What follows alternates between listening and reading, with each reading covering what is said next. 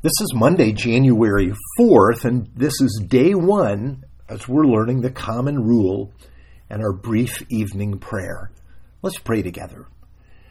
Lord God, as you drive your truth more deeply into my heart and life, help me to trust in you. Help me to hope in you.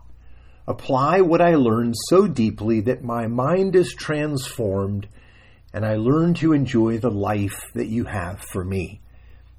Amen.